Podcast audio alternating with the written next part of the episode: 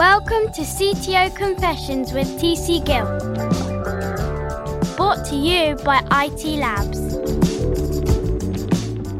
Hello, ladies and gentlemen. This episode of CTO Confessions is brought to you by the one and only IT Labs, providing technology leaders with purpose driven development teams for high performance, innovation, and productivity. What more could you want? Please think of us like tech leaders' favourite off the shelf service, providing quality, high performing teams off that shelf.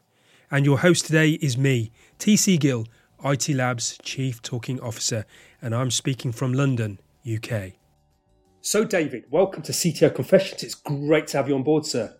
TC, thanks for having me. It's a great day in London today. It's a bit grey and overcast, but thank you for coming into our London offices. Excellent. So tell us a little bit about yourself. What's your journey been like to tech leadership? I've heard lots about you. Tell your story.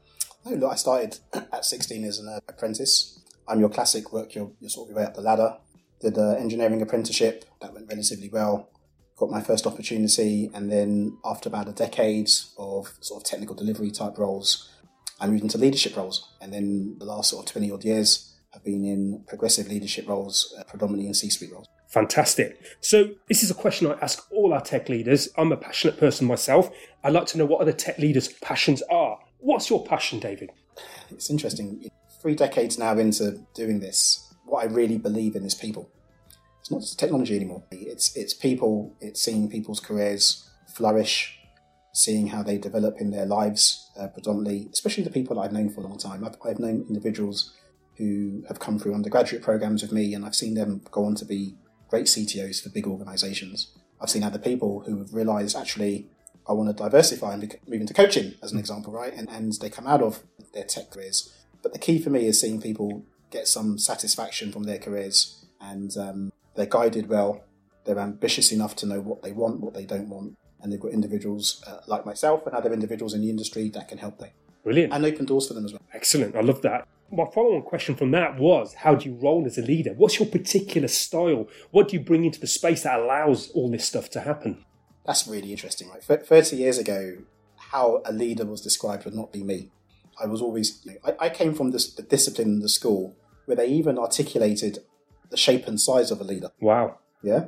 Six foot plus, had to be a certain. Really? Uh, uh, yeah, it was. It was. It was. It was a very different time, and I looked at that and I thought, that's not me. How am I ever gonna? how, am, how am I gonna make it as a leader? Maybe I need to just be an architect, right, and stop my career at that point. So, you know, I I, I listened to all of that, but what's changed in my mind, and actually, I was doing a town hall a few weeks ago, and someone came back to me offline and said that was so authentic, mm. and that's the biggest thing for me, right? Is authenticity.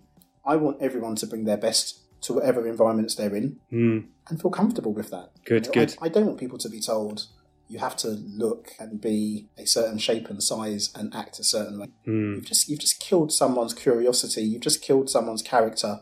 We want everyone to bring the best of themselves to work. Yes, and absolutely be respectful, understand the corporate culture, understand the the, the traits that the firm want to see their staff uh, display. Mm. I get all of that right, and um, I'm a big believer in bringing authenticity, and that's something probably the last decade when I've sort of established myself more in my career. Yes, I'm a lot more comfortable being myself, and I used a great example. You can see my hair now. Unfortunately, on the podcast, you know, staff can't, but if they Google me, they'll see it. I wear my my hair a lot heavier, a lot higher. Yes, where before I wouldn't, right? right. And it's a lot more uh, crazy, right, than it was in the past. Everything was cut and linear and structured and more faded. I try to just bring the best of my authenticity to work, and I do it to make people realize they can do it as well. And I remember a time when early in my career, in my mid 20s, I used to have dreadlocks. They were down mm. to my shoulders. Yes. And I went for so many interviews, TC. I, you know, I, I didn't get any of those roles. Oh um, but when my partner cut off my hair, mm. the next interview, I got the job. So there's something in that, right, where that authenticity, that people understanding who you are, being comfortable with who you are, mm. uh, should lead to more, do- more doors being open. And if people like me are doing it at the back end of our careers, it should allow individuals who are younger, tenure in their careers, to have the same opportunities. Absolutely. I, it's great. Thank you for sharing that. I think authenticity is really important because otherwise people are playing an act and also you're missing out on opportunities. So it's really good to kind of bring that into the space. Thank you for that. So, David, following on from that, then, how do you feel about diversity and that in the kind of corporate space and business space? What, what a great question, and one that not many individuals ask. diversity is so important, right? How you build leadership teams, how you design them, how you want them to perform, ideally higher levels of performance, how you want them to interact together. I think you have to have a good mix. I, I design teams to have, where I get the opportunity, Mm. I design teams to have a good mix. If I've inherited teams, I'll create a dialogue and a culture and an environment where we can create that good mix, right? And, Right. and through diversity and all forms of diversity, not just the male to female gender, Sure. I think it's important that you get a good mix of thinking, right? So I'm all for everyone bringing and contributing a different view. Yeah. No view is a bad view for me, right? Uh, I'm all for people taking that offline, thinking through how they want to solve problems, coming back with recommendations. But I'm all about building diverse teams, but more importantly, getting that mix right for the organization, especially when you're working in a global environment. Mm. That's so important that your team represents that global environment. Yes, absolutely. We've had a few tech leaders speak to this, thankfully. It's a conversation that's in the space. It's quite heartwarming to see people really talking about this and seeing the importance of that. We've had a tech leader from the airports, which have a very diverse customer base. And again, having those that diversity in the kind of working space to be able to cater for that. So, David, one of the things around tech leaders, I imagine it's quite a stressful job. What's the thing that keeps you up at night as a tech leader? Oh, great question. Future thinking. I, I, I think tech leaders have become commercial leaders. I think most organizations have got a technology backbone or technology business within a business, hmm. right? And we're now product pickers, right? We're supporting the organization with the right products we should be taking to market. Right. And what, what keeps me up isn't the usual, it's cyber, it's operational resilience. That's hygiene to me. Mm. Just do that and do it extremely well and educate your stakeholders and your executives and your shareholders and your board on what the risk posture of the organization is. I'm more interested in future focus. Uh, what's the next things we need to make bets on? Mm. How do we make sure we stay relevant? How do we make sure our brand awareness allows us to win business and repeatable business? Mm. Are there markets that we should be getting into that we're not in today? How do we create more product agility, more commercial agility for the organization? And how do we ensure the technologies which we are investing in have a level of sustainability that we can adapt the architectures, future products in, in, in the future? And I think tech leaders are starting to become more aware of that now. I've been really fortunate. You know, I was developed early in my career to be more of a business leader, and I came out of an organization that, that really focused on business leadership. So that's how I take that into uh, every day, how I do the job. But I think tech leaders are starting to sharpen up now their commercial tools and realize we need to understand how our business makes money, and we need to understand how we can enable the business to make money and make sure it's profitable for the organization. And predominantly, it's great for our customers and it's great for our shareholders as well. Fantastic. That's really interesting, David. It kind of reminds me of a conversation I've had with other tech leaders and maybe on some of the podcasts as well around tech leaders being kind of like time lords. You're having to deal with the past, the legacy. Oh, yes, the legacy. There's a lot of work around that.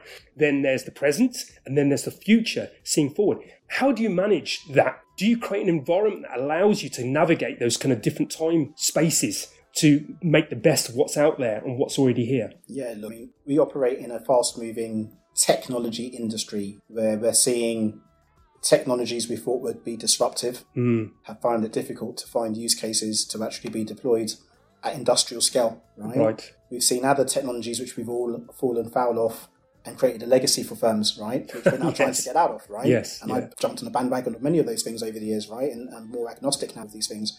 I'm more interested in how are we thinking about the business? Mm, How are we thinking about the technologies we want to invest in and what they're going to support? So I go back to that future focus piece, right?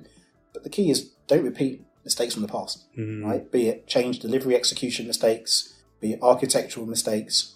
Always ask yourselves the questions what did we learn from that deployment? What did we learn from that major transformation for the organization? How are we thinking about the next transformation? Because it never stops, right? If you're stopping, if you're not transforming, you're eroding your business proposition, in my opinion, right? So I'm more interested in that, the, Time Lord aspect you, you talk to. Hopefully, I'm not a Dalek, right? But it's, it's definitely one of learning from the mistakes of the past and how are you challenging yourself and how your team's challenging themselves and your organizations you're surrounding yourself with to ensure those technologies, as much as you want them to be disruptive, they allow you to win mm. and to ensure you have a sustainable business model in the future as well. Excellent. Well, for the audience, I just want to assure you, I'm in the room with David right now, so he's definitely not a Dalek. Okay. so, following on on the leadership tone, how do you lead remotely? Again, I've been really fortunate. Uh, when COVID hit, for many organisations, it was the tough part was switching and moving the organisation to virtual working using video conferences, uh, flex working. Well, there was a time when we weren't even doing that. It was Right. full time working at home. But technology is different, Mm. right? Especially when you've had global teams for the last 20 years, like I have. I was really used to working remotely. My teams were really used to working remotely. In the technology environment, unless you're in a custody environment or a hedge fund or, or trading post or somewhere where it's expected of you to be in every day, Yes. most technologists will work in a flex environment. Um, most technologists are used to working in a flex environment. Developers don't want to be in the office. Right. Developers mm, prefer to work from home. They want right? the cave, the They developer prefer- cave. Absolutely right. Architects prefer to have that that time. They want to come together to collaborate when they're having some major problems to solve on a on Mm. a project, right? And I get that. So you want that collaboration space, but the realization is you can achieve higher levels of velocity if people are working from home. Now leadership is different, Mm. right? There's something in if you are a new employee, and I've had new employees join firms where their first in, their first interaction is they're just at home and they don't know the smell of the place Yeah. don't know the culture. They've got no relation, not real relationships, right? They're not doing the coffee cooler conversations. Mm. They're not going out for a drink midweek, right? They're not joining a town hall face to face and hearing from the CEO. And they're doing all of that virtually. I think you miss something. I think you, you know, I would encourage people as much as we talk, we talk about flex working. I would still encourage people find some time, whatever your company policy is, one day a week, twice a week, get in the office, encourage your teammates to get in the office, collaborate, socialize. You miss something. I grew up in a career which was all in the office, Yes. right? It was here. all in the office, and I loved it. Mm. Right? I loved all the hustle and bustle. I had the Thursday night drinks. Mm. I loved everyone. We can't talk about cakes now because we all have well-being and all that sort of stuff, right? It's not encouraged anymore to do that stuff. Yeah. But I, I, I, I personally, I loved all that stuff, and I loved the interaction, and I, and I formed great relationships which are enduring life uh, lifetime relationships actually right that have gone beyond work. And i've and i formed great relationships with my leaders. And i think one of the reasons why we can sit on this uh, podcast today is solely based on the fact those leaders who sponsored me in my career if i wasn't in the office i'm not sure i would have been given those opportunities right? Yes. i wasn't the smartest wasn't the best developer wasn't the best designer wasn't the best project manager wasn't the best program director. I don't claim to be any of the best of those things but i was very good at forming great relationships and understanding where people were coming from and they understood where i was coming from. So flex i, I get it. I think for technology it's a bit different than say you're in an operations department. Um, i think developers techn technicians understand how to use the tools. The tools have absolutely improved around collaborative ways of working. We make huge investments in tools in mm. the in the, the organizations I support. But I, I would I would encourage people to don't look past the tools. The human intervention, the human touch is just as important. Beautiful. Relationship first, as my mantra goes. So, David, a follow on question now is around companies in general. All companies want to grow, and as we know, growing pains exist in the space when you're growing. What are the tips that you have around the foundations for growth that allow those pains to be lessened or even eliminated? I think every company has chapters of growth. Right? If you are a small uh, tech organization that's been given rounds of seed funding and you've got to a point where your investment and your profitability is washing its face and you don't you no longer need that VC backing, you're moving into the next phase of your growth, which means you're looking at sustainability. The the entrepreneurial leaders that got you to that space, you have to look at your operating model and understand is that still going to be what's going to get you to the next Yeah. the next phase, the next chapter of your of your of your growth journey.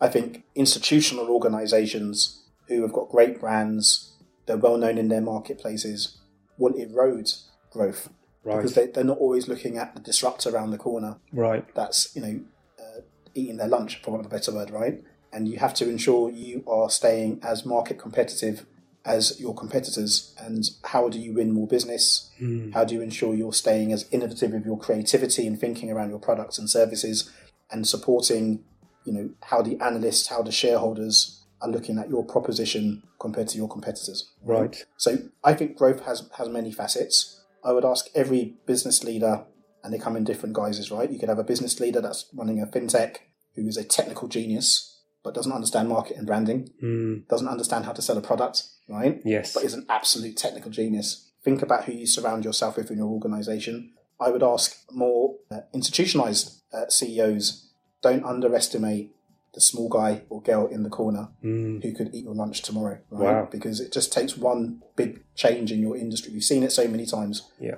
The best one I always talk to is what happened with Netflix, right? Yes. We, we all talked to that one. We had Blockbuster. Blockbuster had the opportunity to, to, to, to, to, to take the Netflix proposition Yes. and they saw their marketing and services as solely actually we make more money with the auxiliary services we do in the shops. Mm. So it's the popcorn, it's the sweets, it's the drinks. They were making more profitability Wow. from that than actually renting DVDs. Wow. Right? And when Netflix came along with this interesting proposition, they just dismissed it. And, and we all know what happens next. Yes. Netflix is now, right? Mad. They, they're doing movies now, right? So I think that growth piece you talk to is multifaceted. Mm. There's a lot in there, but I think good leadership, good business leadership is about being aware of the macroeconomic environment. It's about being aware of your environment, your competitive nature of your environment, and how you grow and how you grow safely, Yes. and explaining that growth journey to the external market so they can see how that growth is going to be projected over the next three, five, ten plus years. Excellent. That's good.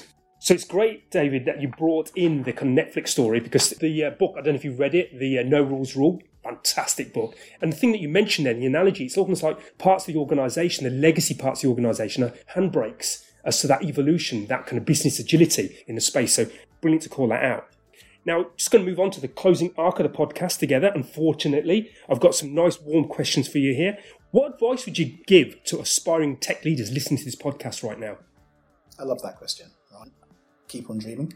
Don't let anyone tell you not to dream. If I stopped dreaming in my career with all the, the times I've fallen over, um, we wouldn't be doing this now, TC, right? So Mm. everything's possible if you work hard, you dream, you stick to your knitting around where you want to take your career.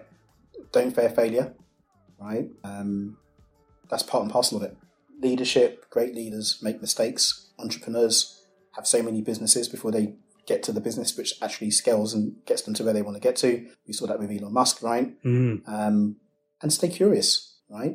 Be curious about everything. One of the questions I get asked is, you ask a lot of questions, David. They're not questions. I'm just curious, Mm, right? I'm curiosity. genuinely curious about everything. I'm curious when I talk to my my eight year old. I'm Mm. curious when I talk to my six. In fact, me and my sixteen year old, we went to watch. Uh, he wanted to watch Creed, um, this boxing film. It's part of the Rocky franchise, right? And and I went to watch it with him because I wanted to spend time with him. And uh, I think he had got really annoyed with me because I just kept on saying, "What's going on? What's happening with that? And what's happening?" And I said, "Dad, you're doing it again. We're in the we're in the cinema." I think curiosity never leaves you. Mm. There's no silly question. Ask questions at whatever level you're at and wherever you get to in your career. Keep on asking those questions to learn. Be curious. Love it. You're a curious warrior. I'm uh, very much the same as well. So thank you for bringing that into the space. Here's a fun part of the podcast. It's all fun, but this is fun, fun, fun. As a tech genie, I'm going to pretend to be a tech genie for a second. I'm going to offer you a wish. What would you wish for? For your leadership, for your industry, for your company? You know, there's one thing that, and it's, it's probably not answering the question the way you want it, but I've come to see climate change in a different way, and um, I'm putting, I'm doing a lot of reading. My to, to your point around curiosity, I'm learning more about climate change, and I'm concerned. Right, I'm really concerned around what I see, and having three boys, how I'm leaving this little dot of a planet Mm. concerns me, and it should concern all of us, right? We, we have generations that are still going to live on this planet, and it's we should all do our best to learn how do we create a sustainable environment and not erode the environment any further. And you can you just got to read. Yes. You just got to read. David Attenborough is a great man. You just have to read about what's been happening. Take a, a hundred year view, Mm. and you'll see the changes we've created in a hundred years. And we're not going at it quick enough, in my opinion Mm. we're not going at it hard enough. When I say we, I mean collegiate we of the world, right? I think these manifestos, these policies aren't good enough, right? Uh, uh, um, and that's an independent opinion from me, right? Mm. but I stand behind that. And I think climate change is the big one for me, right? Yes. It's, it's we could everything else will flourish through that, right? We can deal with homelessness, we can deal with cures for horrendous diseases, but if you don't have a planet, you can't cure any of that stuff anyway, right? So there's a bigger picture to be thought, to be looked at, and that's the one I would love to to solve. As a genie, I'm going to speak to my other genies. I'm going to make that one come true. Okay, David? I think that's a beautiful one. I love what you touch on there because it is important to all of us. And now, as we come to the nice full stop of the podcast, what's your final key takeaway that you'd like to leave our guests listening to this podcast? Look, first of all, just thank you for if they got through the 20 minutes. Thank you for listening. I, I, I do appreciate it. Um, I think we touched on a lot of it already. I think the art of the possible. Take your careers to wherever it needs to go. Don't fear failure. If I look at my career and where it's taken me, I'm, I'm, I'm shocked and I'm still shocked by some of the, the stuff I get to do. And find find great people. Find great people that you can learn from and can help you and don't have their own self-imposed agendas on you, right? And and be very clear in your direction because people will sometimes de- derail that. Um, but look, I think you know, I know you get a great audience. I think people that listen to these to these podcasts come at it from a position of development and curiosity. So I'm hoping they're curious to learn more in the future. So Brilliant. thank you. Excellent. A great note to finish on, David. It's been wonderful having you on CTO Confessions. Thanks for having me. Take care.